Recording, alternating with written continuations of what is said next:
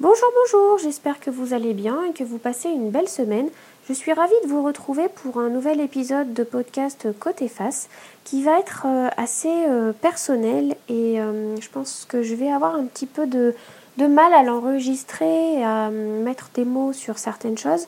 Donc excusez-moi par avance pour les, blancs, tous, les, moments d'hésitation, mais je vais faire de mon mieux je voulais aborder la, question de la féminité euh, et vous demander aussi qu'est-ce qui, qui fait qu'on se sent femme? Alors forcément, euh, ça s'adresse plus à des femmes, euh, mais évidemment, les garçons, vous pouvez jouer hein, et participer.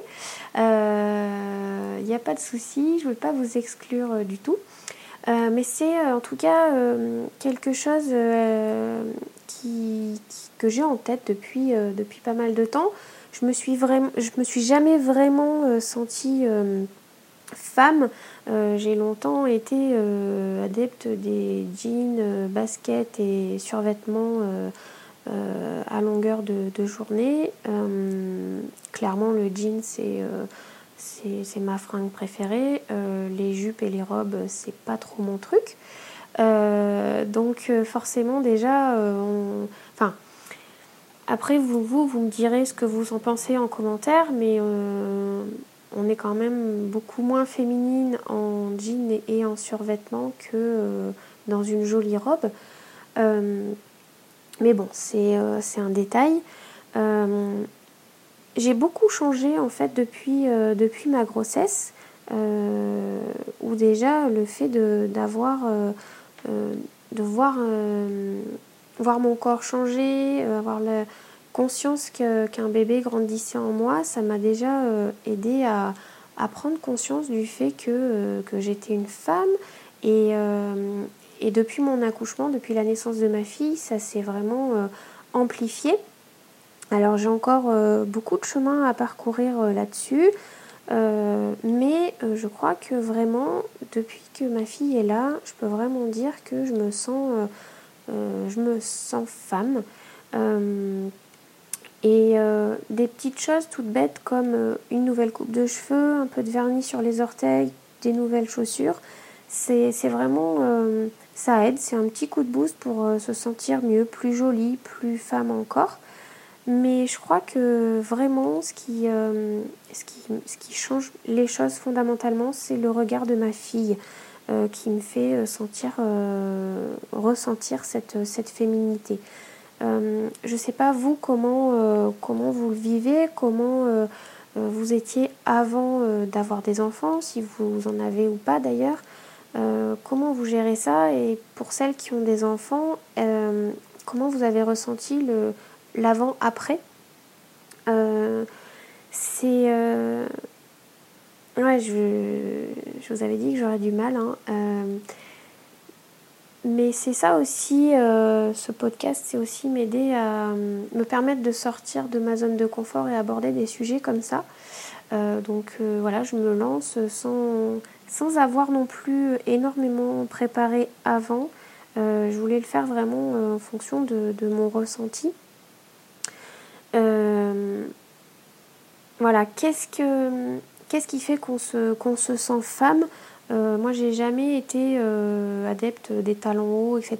Est-ce que finalement on peut dire que une paire de talons hauts, ça, ça, suffit à, à faire d'une personne une femme? J'en suis pas sûre. peut-être que j'ai rarement porté des talons, à dire des petits talons assez on dire de, de peut-être 2 cm. Mais je pense qu'aujourd'hui, je me sens beaucoup plus femme euh, quand je mets encore mes baskets, quand j'ai ma fille dans mes bras, que euh, quand j'ai porté mes petits talons de 2 cm il y a encore quelques années, euh, même avec une paire de collants et une jupe fait assez rarissime, mais ça a pu se produire par, par-ci, par-là. Et c'est vraiment, j'en reviens encore une fois à ma fille, c'est elle qui me, qui me fait sentir femme. Euh, je ne sais pas si c'est euh, finalement, si c'est bien ou pas, si c'est sain ou pas. J'arrive pas trop en fait à me, à me positionner là-dessus. Je pense qu'il y a. enfin, oui, je pense que c'est pas malsain non plus. et c'est plutôt chouette de voir à travers son regard, la façon dont elle a de me sourire, de, voir notre complicité. Tous les jours, en fait, j'ai l'impression de, redécouvrir certaines choses. Et elle, me, elle me booste énormément. Pour elle, j'ai envie de, j'ai envie de faire, faire plein de choses que j'ai jamais faites avant. Et, et notamment tout ce qui tourne autour de la féminité. Euh, alors, il y a déjà euh, trois ans, j'avais entrepris un, grand rééquilibrage alimentaire. J'avais euh, perdu, du poids. Avant ma grossesse, j'avais perdu presque 15 kilos. donc, c'était avant tout pour me, sentir bien dans mon corps, mieux dans ma tête. Et là, forcément, bah, avec la grossesse, j'ai repris, enfin, j'ai pris du poids, hein, évidemment. Euh, il me reste quelques kilos à perdre et ces kilos-là, j'ai envie de les perdre ben, pour moi, pour me sentir euh, mieux euh, comme j'étais avant ma grossesse, mais aussi j'ai envie de les perdre par rapport à ma fille parce que quelque part je me dis que je suis... alors j'ai un peu de mal avec ce terme-là, mais je suis un peu son modèle féminin entre guillemets. Comme ma maman a été ma référence pendant très très longtemps.